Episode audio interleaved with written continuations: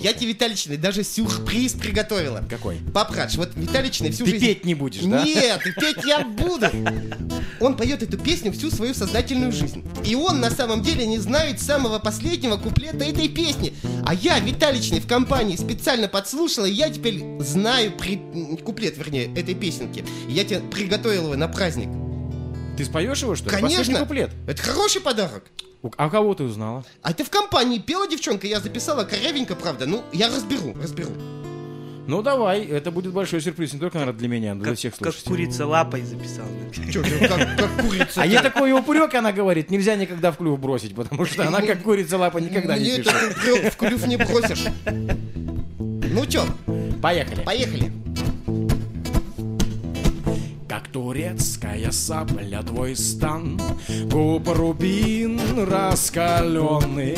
Если был я турецкий султан Я бы взял тебя в жены. Если был я турецкий султан, я бы взял тебя в жены. Здесь нужно особо сказать вот тот самый свист, который вы сейчас слышали нашим Да, радиослушателям. хотелось бы да? узнать, кто его делает. А чё там гадать-то? Это Краев по гитаре ладошкой возит просто. Гап, ну опять ты сразу все его секреты выкладываешь. Я хотел пошутить по поводу этого свиста. Ну, действительно, ладошкой по, по Покажи гитаре. еще разочек. Поехали дальше. Да. Что ж ты молча у стенки стоишь? Пальцем трешь штукатурку, а сама потихоньку, как мышь, Ночью бегаешь турку, а сама потихоньку, как мышь, Ночью бегаешь к турку. Ах ты, турка, турецкий паша, ты дурак и невежа. Третий день я точу свой кинжал, на четвертый зарежу.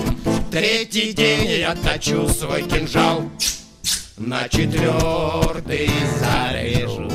И наев свой последний шашлык, Кабардинцу дам шпоры. И накинув на плечи башлык.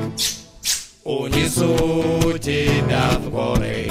И накинув на плечи башлык Увезу тебя в горы Ну давай свой А сюрприз. теперь сюрприз Ты как ангел чиста и светла Как рубин твои губы Ты б царицей Кавказа была если б вставила зубы, ты б царицей Кавказа была.